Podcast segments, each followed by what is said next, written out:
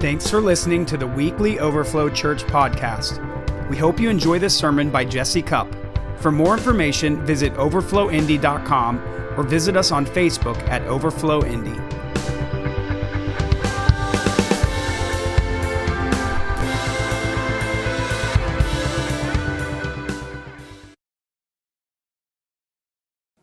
I want you guys, if you brought a Bible, and by the way, this is a church and we believe in the Bible.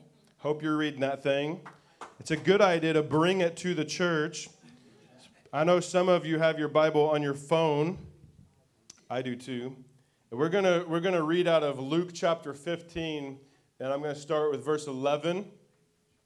And what I'm going to do is I'm going to I'm going to read the whole passage and then I'm going to go back and start diving into it, okay? Alrighty. This is the parable of the prodigal son. Here we go. then he said, A certain man had two sons. The Lord is bringing theme music to this. All right. A certain man had two sons, and the younger of them said to his father, Father, Give me the portion of goods that falls to me, which basically he's talking about his inheritance, right? He's like, uh, you know, you're supposed to get inheritance after the parent dies. He's like, I want to go ahead and have my inheritance now. Tell, that, that'll tell you what I think of you, huh?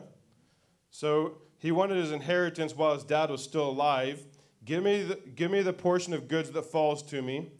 And so he divided it to him, to them, his livelihood. Wow, his dad actually did it. That's interesting. And not many days after, the younger son gathered all together, journeyed to a far country, got as far away from his family as he could, and there wasted his possessions with prodigal living. Okay?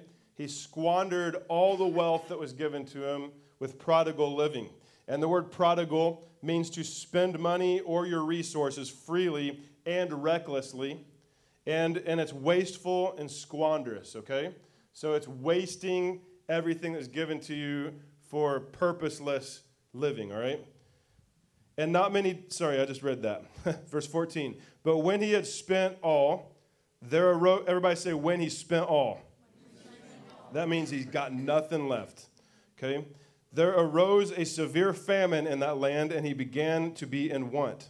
So he, he was living the life, he was having fun, enjoying himself, just self indulgence, whatever I want. I got, I got the money to do all I want. And it's almost like the sky is the limit. Let me feast on life and indulgence. I got everything I need. Oh, until I don't anymore. Until it all runs out.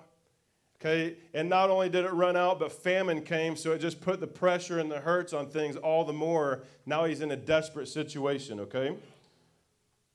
All right, now I got to find my verse again. Thank you. See, somebody brought his Bible. Good job. All right, verse 15 now. Then he went and joined himself to a citizen of that country, and he sent him into his fields to feed the swine. So he went from being a, a wealthy son to a squanderous party, self indulgence lifestyle to having nothing. Now he's desperate and he's got to get the lowest of the low jobs just to survive, okay? And it says he would, rather, he would gladly have filled his stomach with the pods that the swine ate. So, so he's so poor now. He's got the lowest of the low kind of jobs. And he, he, he who used to know lavish living now has absolutely nothing, and he's so in the bottom of the pit that he wants to eat with the pigs. It's crazy. All right? But then it even says, and no one gave him anything. So now it's even worse. Like, he can't even just eat with the pigs, he can have nothing. That's quite the shift of life, don't you think? But when he came to himself, that means he woke up and, and saw reality for what it was. He said, how many of my father's hired servants have bread enough and to spare? And I want to just stop there and I want you to say, see this word, bread enough. The, the word for enough actually doesn't just mean enough, it actually means lavish and overabundance. Okay? He's remembering where he came from, the home that his dad had. He had servants, and it wasn't even the family, it was the servants were enjoying the bounty of the wealth of the father so much that they had more than enough food, all right? They had they had bread and food, not just enough, it's lavish. It's overabundance of food. And it says and they had enough to spare. Okay, so here he is. And he's remembering not just his brothers and if he had any other siblings and, and the lavishness of sons, he's thinking about the servants had more than enough. They had enough that was overflowing until they could share it with the people around them. That's called bounty. Amen? Bounty in the house. Everybody say bounty in the house. All right? But here he is, wallowing around with pigs, hoping to find a bite to eat of pig mash. All right? He says, he says, Here I am, perishing to, with hunger. So he's remembering where he came from. He's not even just thinking about coming from his house as a son, he's just thinking about the servants and how much greater they had it than himself. Verse 18 I will arise and go to my father and will say to him, Father, I have sinned against heaven and earth, er, or against heaven and before you. Everybody say this Father, Father I, sinned. I sinned. All right. And, and I am no longer worthy to be called your son. Everybody say, I'm not worthy to be your son. Everybody say this unworthiness. Unworthy. Okay? Make me like one of your hired servants. Everybody say hired servants. All right, so here, here the son is, is living with the pigs. He's reassessing his life, and he's, he's realizing that, uh, that he has nothing, but even the servants have lavish amount of life, all right? Overflowing. he, he comes to his mind He's realizing now because he was living prodigal, party, self indulgence life, eh, but now he's like, this is not good. He has this revelation this is not good anymore. If I could get back to my father's house just as a servant, I'm not even going to position myself as a son. I'm just wanting to come back as a servant, and I want to just ask you to forgive me for what I did. I sinned against you, I sinned against God, and here I am. So I want you to come, I want you to take me as a servant. He said, I'm no longer worthy to be your son. All right, that is that, that's a humbled heart, okay? A humbled heart. All right? he arose, verse 20, he arose and came to his father. Check this out.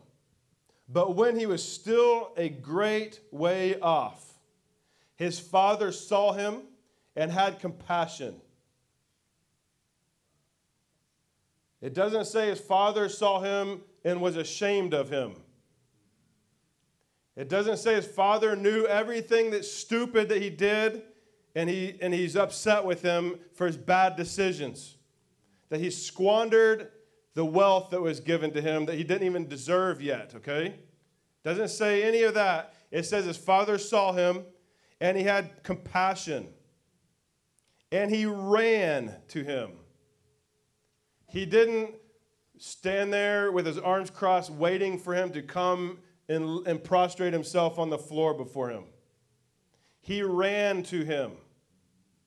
He ran probably as fast as he could. And I think that the, mo- the first moment that he had any indication that his son had repositioned his heart back towards him was when he ran to meet him in that place.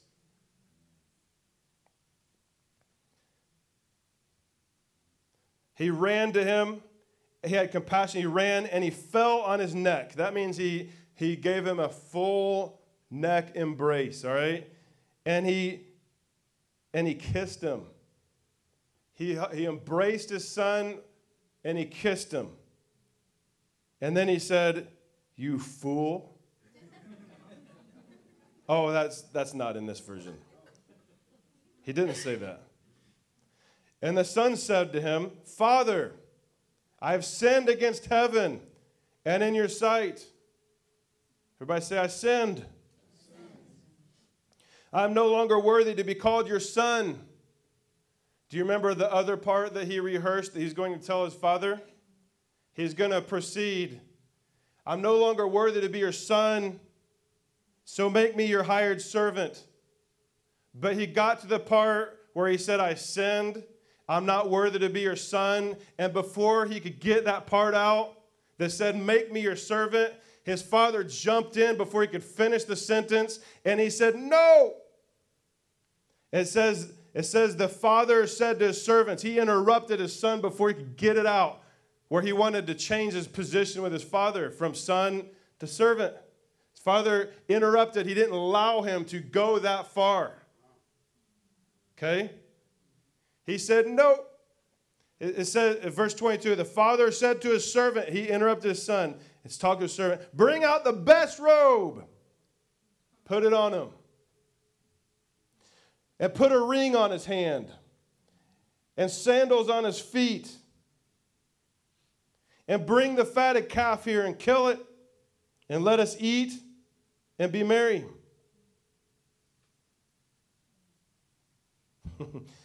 Check this out. The son came in repentance.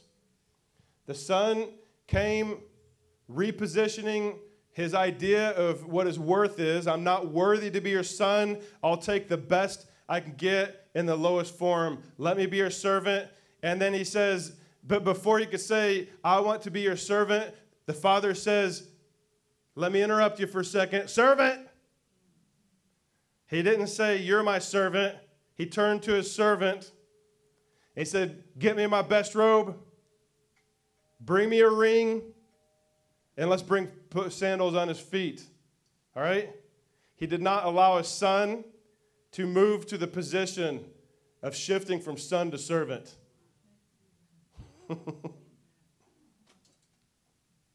and then he proceeds Verse 24, he proceeds after he says, We're going we're to kill a fatted calf and we're going to have a party. He proceeds and he says, For this my servant has died. Thank you, brother. He did not say, This is my servant. Okay?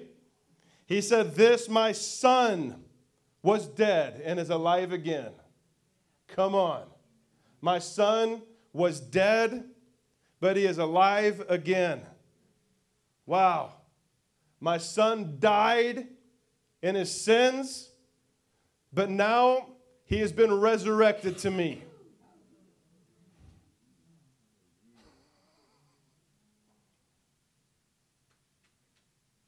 My son was dead and is alive. He would not put the word servant on his son, he would only put the word son on his son and he knew the sins that he was in, but he said he died, but now he comes back to life to me. This is my son, my new living son. Thank you, Lord. He was lost, but now he's found. Come on. How many of you were dead, but now you're alive? Are you his servant or are you his child? Come on.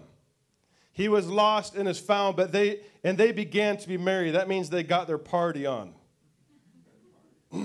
Verse 25. Now his older son was in the field, and as he came and drew near the house, he heard music and dancing. So he called one of the servants and asked what these things meant. And he said to him, Your brother has come and because he has received him safe and sound, your father has killed the fatted calf. And then the brother got excited and he went and jumped into the party and celebrated with him. what? What? Why are you guys laughing? Wait, that's not, that's not what it said? Oh, let me, let me read on. I thought, I thought that's where it's going. I would have assumed, you know, Christian household here. Verse 28. But he was angry and he wouldn't go in. Therefore, his father came out. Whoa, wait a minute. You mean he's outside rejecting the situation because he's angry about what the father is doing? And his father hears about it, and his father did not leave him out there to pout on his own. He actually went out to his other son too. Whoa, he went to his other son too. Wow. The critical, judgmental brother, the father went to him as well. That's amazing. Come on. Isn't God good? Therefore, the father came out and he pleaded with him. Verse 29 So he answered and said to his father, Daddy, dearest? Actually, no, he didn't actually even say anything calling him father, okay? But what he says is, Lo, these many years I have been serving you. Everybody say, serving you. Serving you. I've been serving you.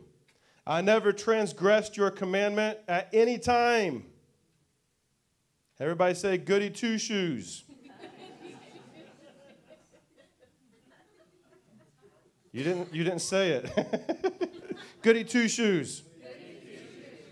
And yet, and yet, you never gave me a young goat.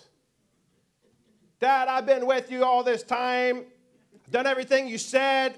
You didn't give me a goat. I want my party. I, I want to have fun too. All right? He wanted a young goat that I may make merry with my friends. All right? And his dad answered and said, You fool. No, no, he didn't. He didn't say that. Verse 30 But as soon as this son of, as this son of yours who has devoured, this is still the son talking, by the way. I, I got out of turn there. As soon as the son of yours came who has devoured your livelihood with harlots, so check that out. He actually is sleeping with prostitutes too. You killed the fattened calf for him. Whoa, wait a minute. You mean somebody who came out of a, out of a life of adultery and sinful uh, sexual sin is being received and celebrated by a father? Yes, I do mean that. Verse 31 And the father said to him, You fool. No, he didn't. Okay? What did he say? He said, Son. He said, Son. This son did not refer to him as father, but he did refer to himself as a servant. But he's not saying, Servant, you are always with me. He's saying, Son, you are always with me. Everybody say, I'm always with him. You are always with me, and all that I have is yours. Wow. All that I have is yours. Everybody say, All that he has, that he has. Is, mine. is mine. Because I'm a good servant. No, don't say that. That's not what he's saying. He didn't say, Servant, you're always with me, all that I have is yours. He said, Son, son, all that I have is yours. You are always with me. It was right that we should make merry and be glad and party hard. For your brother was dead. For, for your brother was dead. Now he's alive again. Come on. He didn't say your brother was dead and now he comes back still an ugly sinner. No, he was dead, and now he's alive again. I lost my son, now I got my son back. Come on. I lost my son, now I got my son back. Family's coming back together. Son, you've always been with me. Everything I have is yours. It was right that we should make merry and be glad, for your brother was dead and alive again. He was lost and now he is found. Come on. That's some good stuff. And now I want to unpack it. Could probably just stop there and it would have been good. Parable of the prodigal son. There's four characters. There's four important characters in this story, all right? I'm going to tell you who they are. The prodigal son, and that's the son who, who, who, who he wanted to get everything he could out of his dad and then go live a, self, a selfish, self led life. Prodigal, spending money or resources freely and recklessly, wasteful and squandering. It's a self led life, all right? The, another character is the jealous brother. The jealous brother, who is also focused on himself. Didn't give a rip about his brother or his dad. It's about me. Then the next one, this is my favorite one the extravagant father. Let me tell you, that's who this story really is about. The extravagant father. He's the selfless father. He's the merciful father. He's the unconditionally loving father. He's the lavish father. Come on. Then there's the fourth person that this story is about. It's the redeemed son. The redeemed son. Oh, wait a minute. Isn't that the same person as the prodigal son? Well, you might think so. But no. No, the prodigal died, but then he got resurrected, the redeemed son. So he's actually a different person than that other person that was in that body walking around doing all that stuff. That person died and then he resurrected and lived again, the redeemed son. So there's four people there's the prodigal son, there's the jealous brother, there's the extravagant father, and then the redeemed son. Come on. It's good stuff, right? The redeemed son is alive from the dead. The redeemed son is a new creation. All the old things passed away. Behold, all things became new. He is not called the prodigal anymore. He's not even referenced as the ex prodigal He's just referenced as son. Come on. You could say that this should be called the prodigal of the extravagant father and the orphan hearts. Okay? The orphan hearts. Orphan. Both sons, even though they both had completely different lifestyles, they both actually functioned from an orphan heart. Okay? They both functioned from an orphan spirit. And somebody might want to ask, what is an orphan spirit? Well, it doesn't mean that you didn't actually have a, a physical family that you grew up with. But let me tell you, this is, this is a definition I came up with for it. An orphan spirit, it's the belief of one's identity that lacks a deep, intimate, and healthy connection to a good and loving father I'm going to reread that part again and then proceed. The uh, orphan spirit is the belief of one's identity that lacks a deep, intimate, and healthy connection to a good and loving father and produces an output of life that is deficient of the security that comes from that type of relationship. I'll say it again. Can somebody repeat everything I just said back to me verbatim? An orphan spirit, the belief of one's identity that lacks a deep, intimate, and healthy connection to a good and loving father. It produces an output of life that is deficient of the security that comes from that type of relationship. And I want to be honest. I've functioned in parts of my life as an orphan spirit. There are probably parts of my life that still demonstrates orphan spirit beliefs.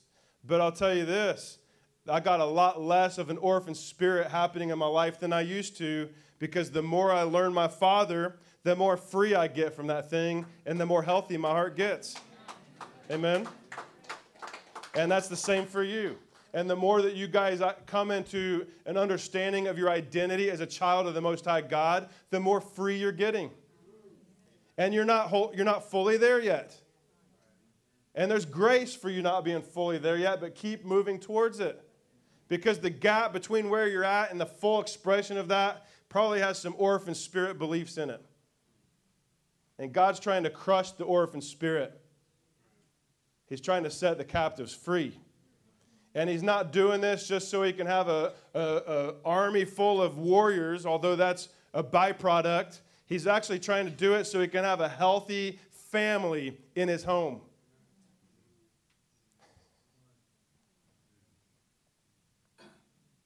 This morning while we were worshiping, I felt the Holy Spirit say this to me that uh, uh, like we we want the mystical parts of God and we want the dynamic dunamis power and the miracles and the prophetic encounters and all that stuff. And and it, it can it can feel like like holy and and like other like elevated. And sometimes it can freak people out too. But what i felt like the lord told me today is that the more we understand the father heart of god the less freaked out that stuff becomes it demystifies the mystical when you understand that God's trying to actually be a father to his children and he doesn't want his children to miss out on anything that he has for them. Amen?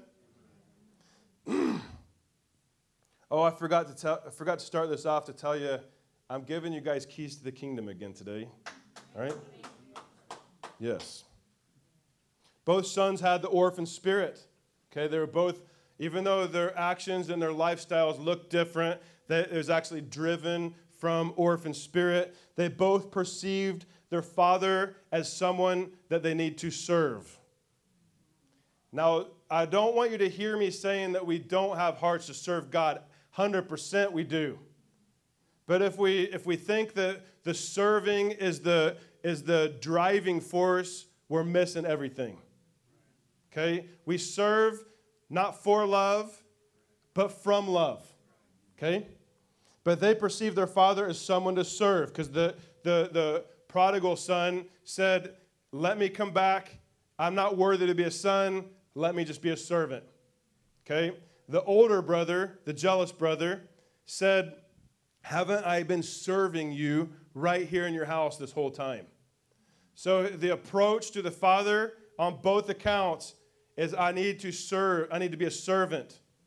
But his response to both of them was, this is my son. Not once did he reference his sons as servants. The other thing about the orphan spirit with these brothers is that they, neither one of them knew their father intimately. They'd lived their whole lives with him and didn't even know him as a father. All right? Let me take a few moments and talk about the prodigal son, the younger of the two. he wanted to do his own thing, and he disregarded the family and the father. So he, he, just, he just wanted to do his thing, all right? He got what he wanted, and then he went on his way. I think there's a lot of people who show up just to get what they want, and once they got it, you, you, don't, you can't depend on them anymore, right? People want to get their thing and then live the life the way that they want to live it. All right? And uh, he, he went on his way. He, did, he got what he wanted. He went on his way. He didn't seek any counsel from anyone, he just did his own thing. All right? Amen. The multitude of counselors brings safety. That's right. All right? And um, I, I was just thinking about me, like in my life, uh, especially in my in my younger parts of my journey with the Lord. I, I recall different times when I would spend a season in different churches or different places, and I, I had my had my life dreams in my mind, and so I want to position myself in ways that I, I could be with the people who are going to help put things into me that are going to make my life better for the thing that I want to do. And that's not actually bad in and of itself. But even at Bethel, I was there for nine years. And after I'd been there for a few years, I, I stopped and I assessed myself. And I realized that everything that I've been doing at Bethel was I was getting involved in the healing rooms. Why? So that I can experience the gift of healing and grow in that. That's awesome. That's not a bad thing.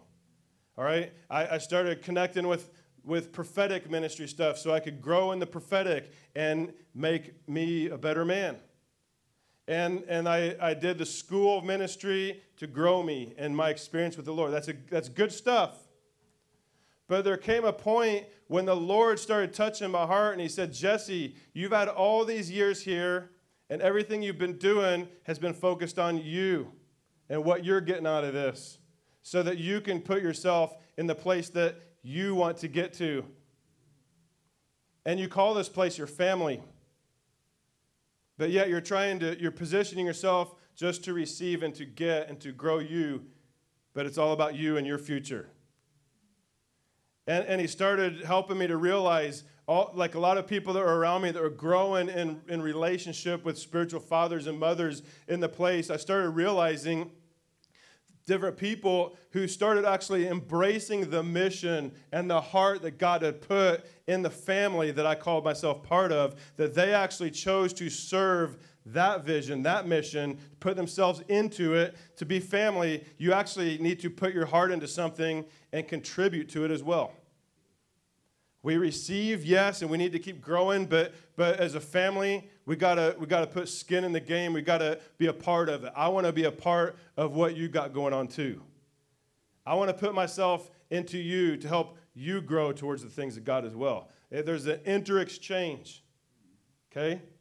And I just, I just started realizing that that there's parts of me that's probably functioning from orphan because it was all about me and growing me so I can become this person that I want to become. And the Lord's like, now it's time to shift it. Why don't you start investing that stuff back in?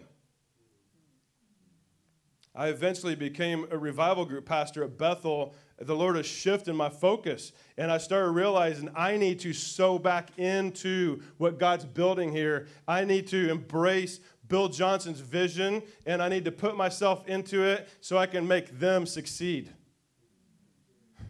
Because I call myself a son.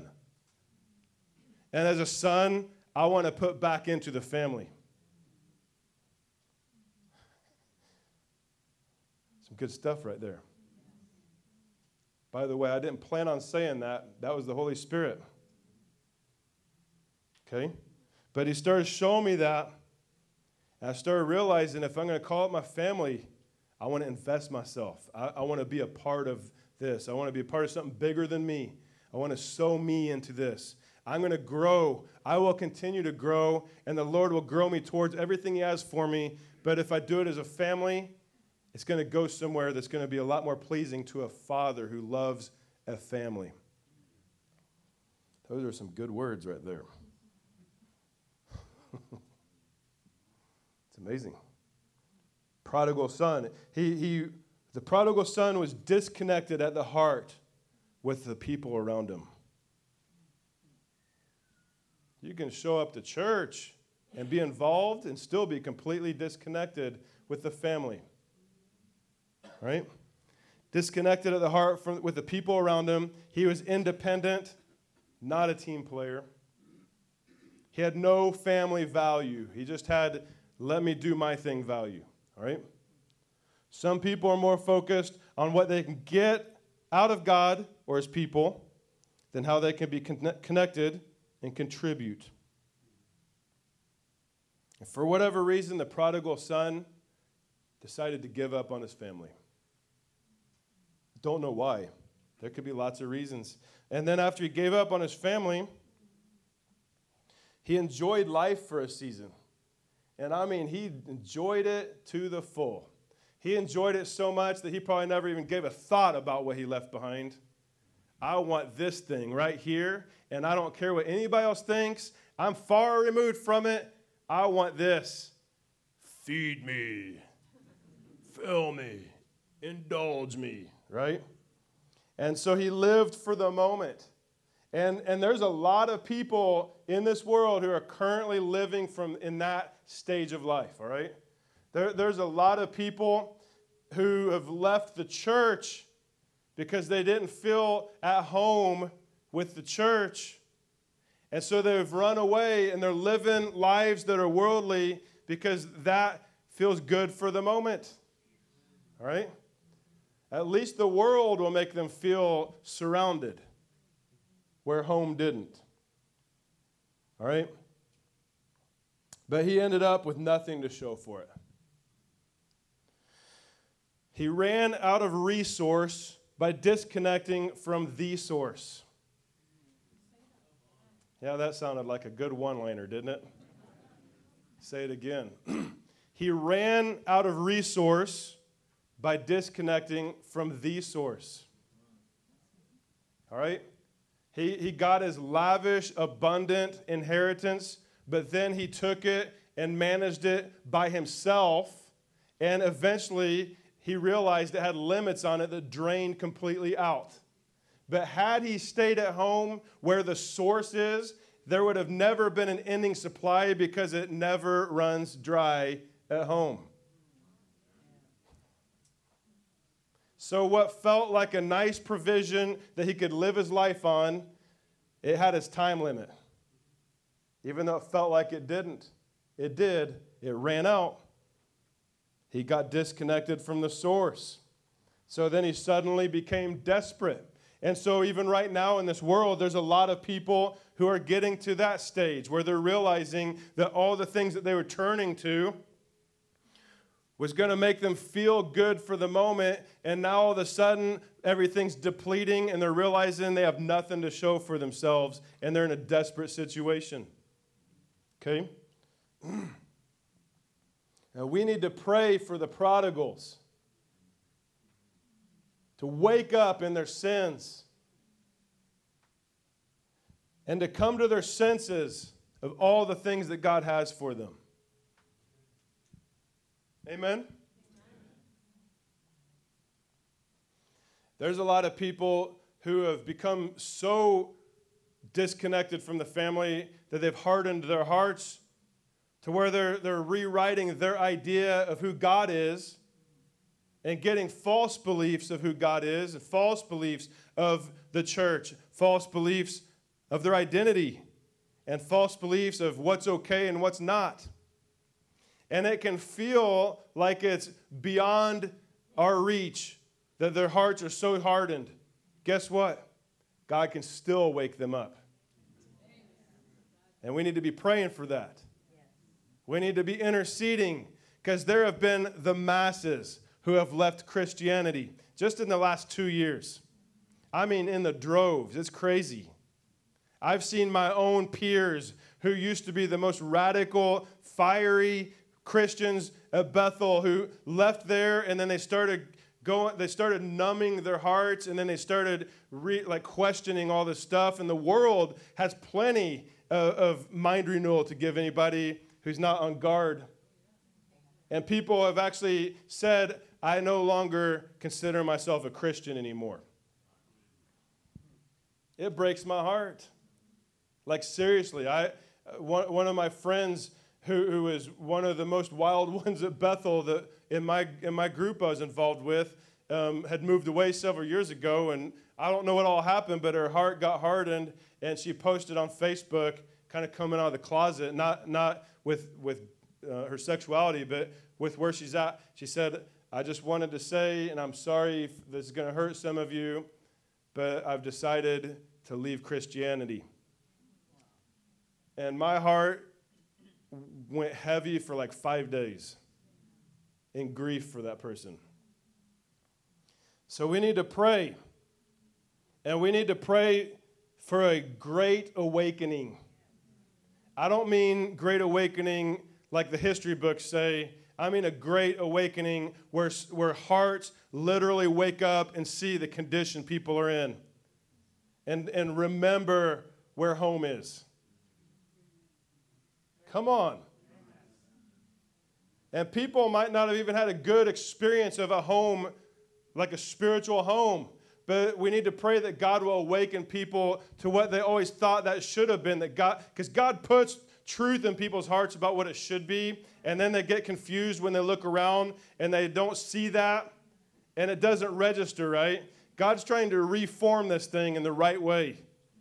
He's trying to build his church in a healthy way as a, as a beautiful, spotless bride to create a home that people are going to actually be loved in well. That's what I hope we're becoming. Anybody want that with me? So we need to pray for a great awakening so that people will come back home. Amen? And I don't just mean overflow, but in general. And, and even people's literal families. We need to see the prodigals come back home. When the, when the prodigal son repented, he believed that he was an unworthy son, and he chose instead to be a servant because he thought that was the only way he's going to get back into his father's house. So he, he didn't, he, he, was, he was lacking sonship, all right? So that's the prodigal. Let's talk about the jealous brother. Jealous brother. He was self righteous. He thought, I've done all these great things. I've, I've been here with you. I've served you. I never even broke your commandments. I'm great. You should look at my life and the, and the, the way I've been living, and that should get me favor in your eyes. Okay? He also dealt with jealousy. Why should my brother be celebrated more than I am? I'll bet nobody's ever felt these things before except me. He dealt with comparison. Uh, by the way, these are, these are traits of the orphan spirit, all right? Self righteousness, orphan spirit. Jealousy, that's an orphan spirit. Comparison, orphan spirit. I'm better and he's worse. I'm better and he's worse. Sometimes it gets flipped. He's better and I'm worse. But let me compare myself with someone around me so I can see how well I'm doing according to someone else around me. All right? Comparison. Critical. Look at his flaws. Look at those flaws on him. A while ago, the Lord reminded me of something. This was a pretty funny, cool, and humiliating experience I had. Uh, this was back at Bethel. I was, I was a pastor at the time there, and one of the other campuses, not the main campus, called Twinview Campus, I think there's about, they probably have about three to 400 people just in that one, okay? And, and that's the smaller one.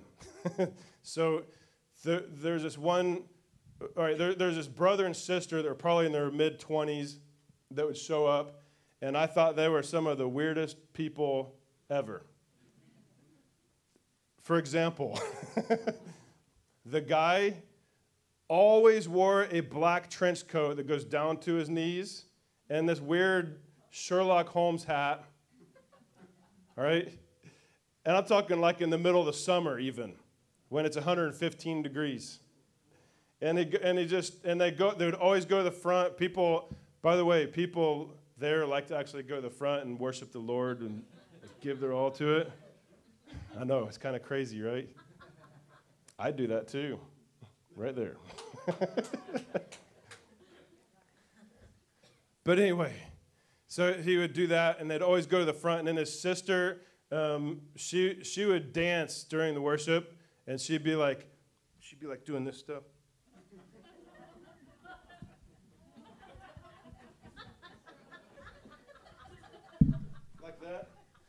And it's so distracting. Could you imagine? So, and they're in the front.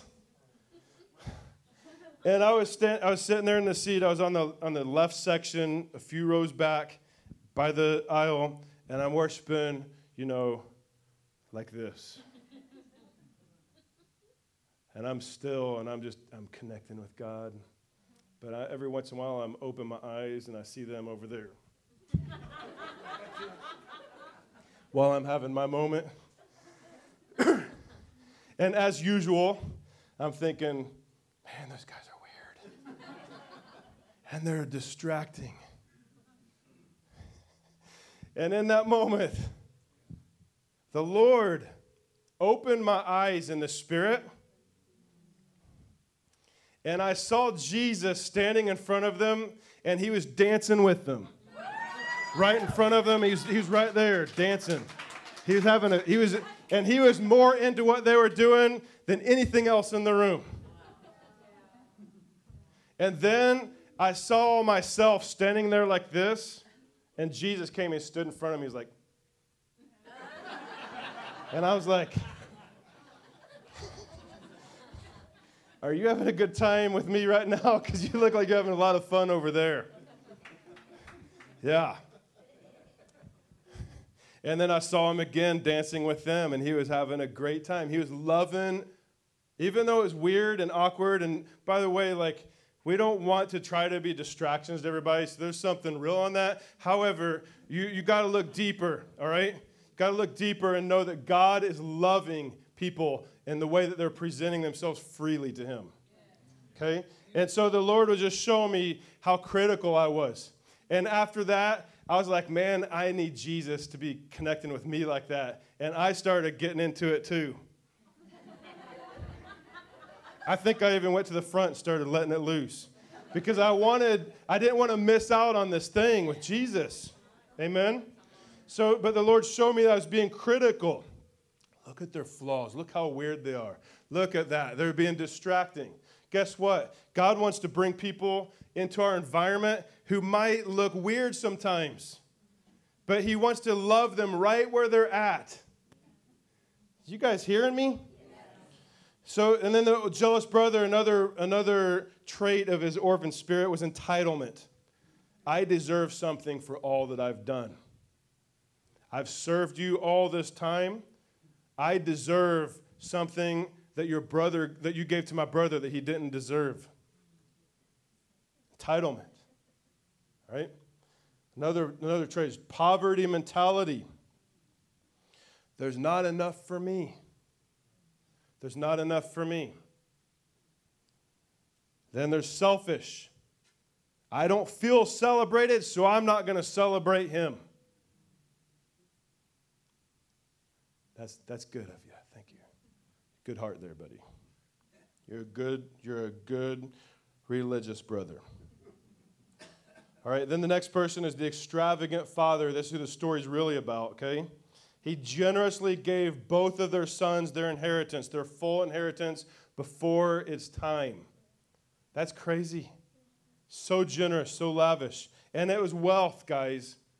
If his servants had so much, that there's a bounty and they could share it with other people. Imagine what he had for his own family. Okay? And so here, here's the father's demonstration of his heart, his personality towards his prodigal son. He, he's, he's, first of all, this is one of our core values here uh, from Bethel, but here Overflow. It's called free and responsible. It's actually a demonstration of love to give somebody the permission to be free, but you're going to have to be responsible with your freedom. And so it was actually an act of love to allow his son to go and do all that stuff and do whatever was in his heart. He released him to do what he wanted to do. He gave him permission to abandon him, his family. Because love is not really love unless there's a choice to not love. All right?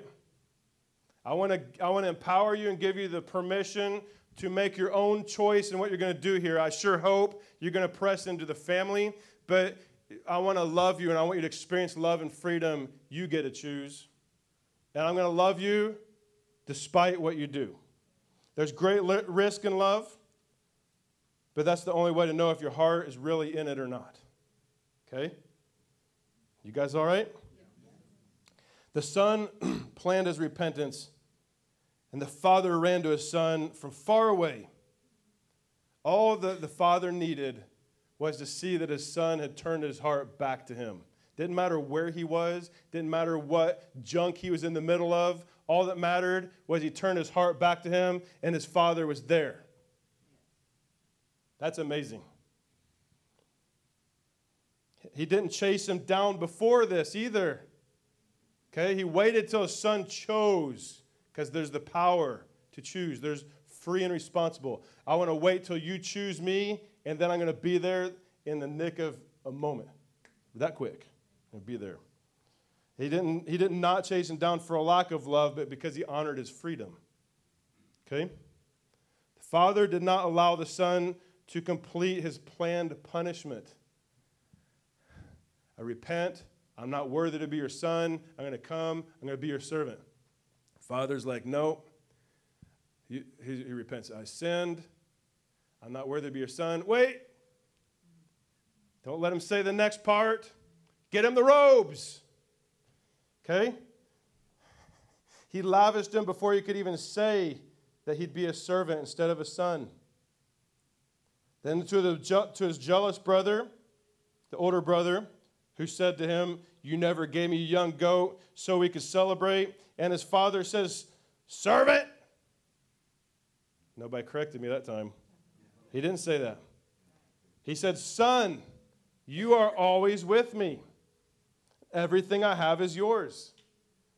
So the, his brother is saying, Give me this thing that I don't already have so I can do this thing that I'm not able to do. And he's saying, Actually, you're my son, and this was always with you, and you could have always done that. But he missed it because he was trying to be a servant instead of a son. He had it available all the time. The father always wanted him to be the celebrated son, but he missed it because he was trying to live his life through performance instead of sonship. The older brother thought it was a reward for serving and not sinning. But to the father, the reward is in being a son and being close. I want to say that again and let it land, all right? The older brother thought it was a reward for serving and not sinning.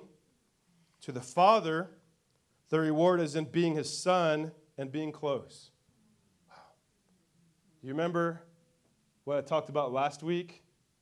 When God declared over Jesus, This is my beloved Son in whom I'm well pleased. He declared his sonship, he declared his absolute love, and he declared his pleasure in his son, and as before his son ever performed anything in his ministry for the Father. It's about sonship, not performance. Come on, these are the keys of the kingdom, guys. He could have been functioning as a son the whole time and living a life of celebration. He was missing out on his father while living with him. Wow. Living in the house and not even knowing he's got a father right there to love on him and to celebrate him that whole time. Come on.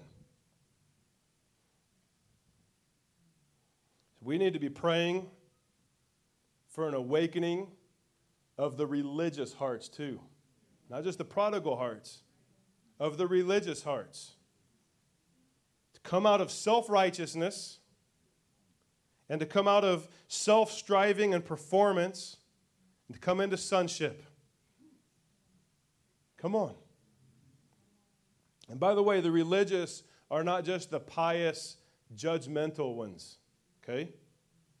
Uh, that's religious too, you know, the ones that we want to call Pharisee, Pharisaical spirits. Yes, but not just them. It's everyone who's trying to find their own way to God through righteous living on your own strength. Those who find their identity in their service or in their ministries by any chance, find their identity in their performance, their accomplishments, and in their sin measurement. You guys hearing me? That's religion. That's orphan spirit thinking. All right? The manifestation of the brother's orphan spirit was different based on their self view, but the solution to their problem was the same sonship. Sonship. I'm going to take a moment to talk to you about the fourth person, all right? Because I just told you about the prodigal son. I told you about the jealous brother. I told you about the extravagant father but now I got to tell you about the redeemed son. The redeemed son. Because the redeemed son had transformation. He was no longer the one that he used to be. Okay? His identity got restored to him. the father brought a robe to him. And I want to tell you, he said, he said, bring the best robe. Who do you think owns the best robe? The father. So he actually wanted them to go retrieve his own best robe that he had. The one that when he go into the town, everybody knew who he was. And he wanted to put his robe on his son. You know, that guy that just came from dirty sin. Let me cover you. Let me put my covering on you so that anybody who sees you is going to see me all over you. I don't care about that stuff that you that shamed you. Let me cover you. All right? So he put covering on him. And what comes with the covering? Royalty. Royalty. He put his royal robe on his son so he could establish him as royalty. Come on. Not as servant, not as prodigal, royal son. Come on, that's good stuff right there, guys. By the way, your father puts his best robe on you. He covers you and he puts royalty on you. Anybody thankful? He also had his servant bring his ring, put it on his hand. His ring. Why, why his ring? It's a signet ring. And it's got a special symbol on it that's only for his family's name and that, that ring bears the authority and the identity of the family. And so now, everywhere he goes, when they see the robe and they see the ring, they're going to know whose family that dude's from and they're going to know what kind of authority he carries. So, all the servants that he wanted to go be like them, the, the, the, father actually is elevating him back into his sonship. And he says, You're not going to be a servant. I'm going to put my authority on you. And people are going to know that you carry my name, my authority, and you can walk in that everywhere you go. And so, all the business and the affairs that the father had in the city or wherever in the land, he actually put his name on his son. And he said, The authority that I have in this situation, I give to you now. Boom. So, he's restoring him to what sonship should have looked like the whole time. And then the sandals. Only slaves would be the ones who put sandals on. Slaves at that time probably didn't actually wear sandals. So it's just another mark that says, that's not who you are to me. You're my son. I want you to walk in who you are. Come on. Isn't that awesome? And then after he restores identity and sonship, it's not just that, he celebrates them. They invite everybody and they have a big party. This is my beloved son in whom I'm well pleased. He was dead, but now he's alive. He was lost, but now he's found. Let's tell everybody about my son. Come on. Isn't that good stuff? Come on. Yes. Yes. In John chapter 1, I'm about to close. In John chapter 1, it's a great chapter. I recommend it. Go read it one day. All right? In the beginning was the Word, the Word was with God, the Word was God, all that. But then you read all through that beautiful, bliss, powerful stuff. You get to verse 12. And it says, But as many as received him, received Jesus, to them he gave the right to become children of God, to those who believe in his name Read that one more time. But as many as received him, how many of you received him? Yes, you have. Okay? And how many of you believe in his name? So this talking to you. Okay? You're already born again, right?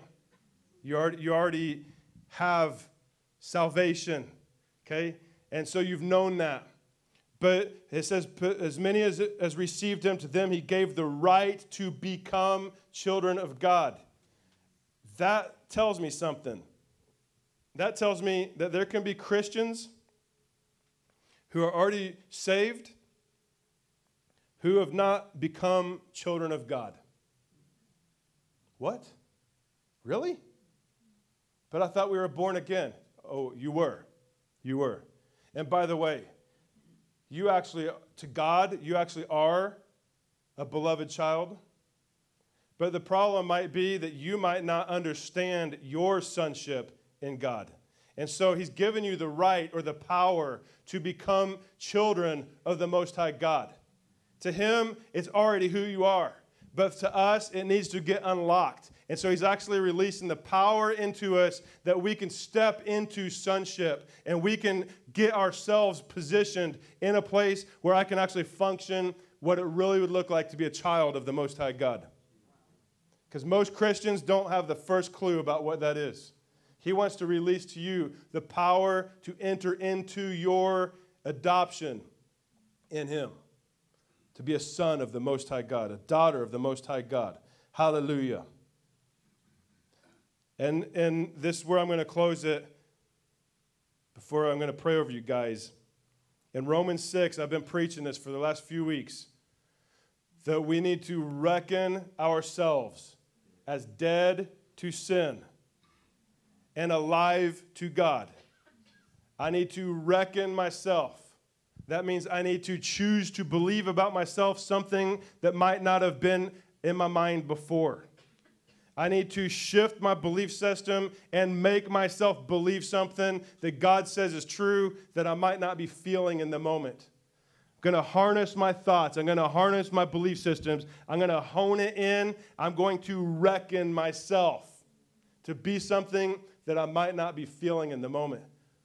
I reckon myself that I've died to these sins. I reckon myself that I've become resurrected in Christ. I'm alive in God. So he, sa- he goes from saying, reckon yourself to present yourself. I preached on this the last couple of weeks. Present yourself to God as alive from the dead. It says that. So you gotta you gotta reckon yourself and then you gotta present yourself. All right? You gotta you gotta reckon yourself, harness your self-beliefs, that's reckon yourself, and then present yourself. That means put yourself in it, stand in it. Stand in it and walk in it. Embrace yourself in it and live like it's true. Present yourself. All right? And so now, as I close, sonship. You're children of God. You might be functioning from orphan spirits in different ways, but the Lord wants to break everything that causes you to believe less about yourself than who He knows you to be.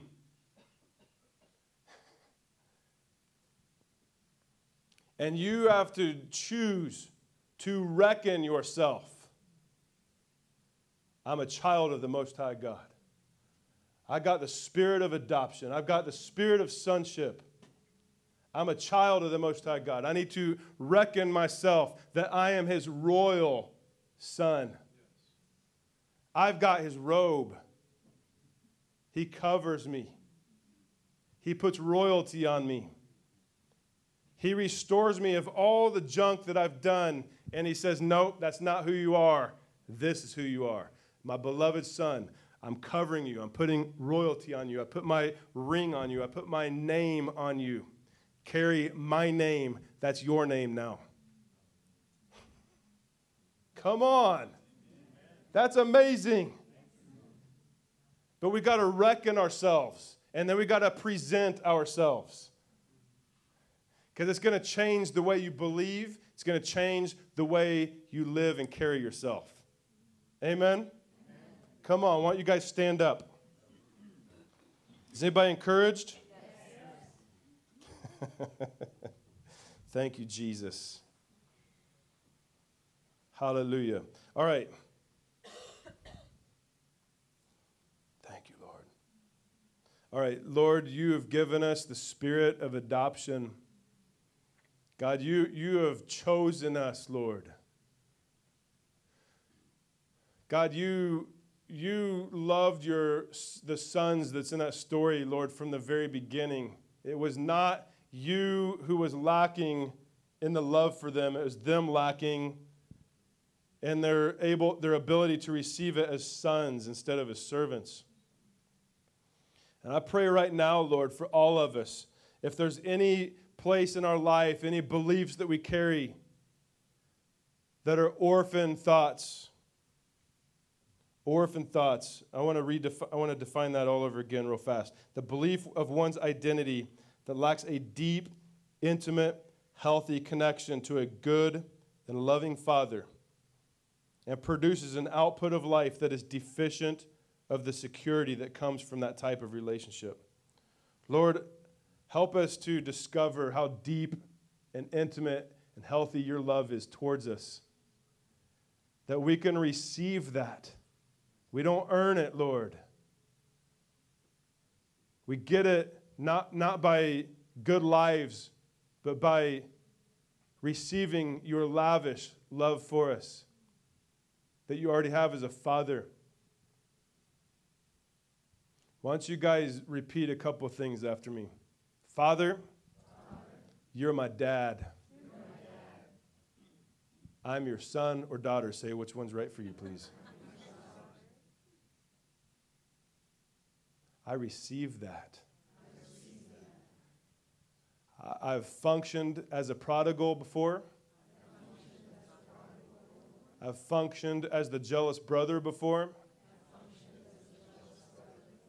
But I want to function as the redeemed child. I reckon myself as your royal child, fully received, fully loved, fully embraced, fully covered, fully empowered with royalty. You're my father. I'm your child. Show me who I am to you. Show me your radical love for me. And change my life. Find any place in me that functions from the orphan spirit and crush it and restore me. I want to live whole and free. In Jesus' name, amen. Awesome. Why don't you guys give God a hand? And give each other a hand for being royal children of God. Come on. It's awesome. All right. I'm going to have Seth come up here to close us out. Bless you guys. Ooh, Wasn't that a good word, y'all? Give Jesse a hand. That was awesome. Man. Wow. Sons and daughters of living God. Blows your minds, eh? I just want to pray a blessing over y'all. So, Lord, I just pray right now that we would let the revelation that we are sons and daughters of yours just sink deep into us this week, Lord. I pray right now that every heart would begin to unlock, even around the world, Lord, that we would see minds renewed and hearts renewed in brand new ways. That doubt would be removed, that we would never second guess for a moment whose we are. So I bless each and every one here that that revelation would sink to a new level. In Jesus' name.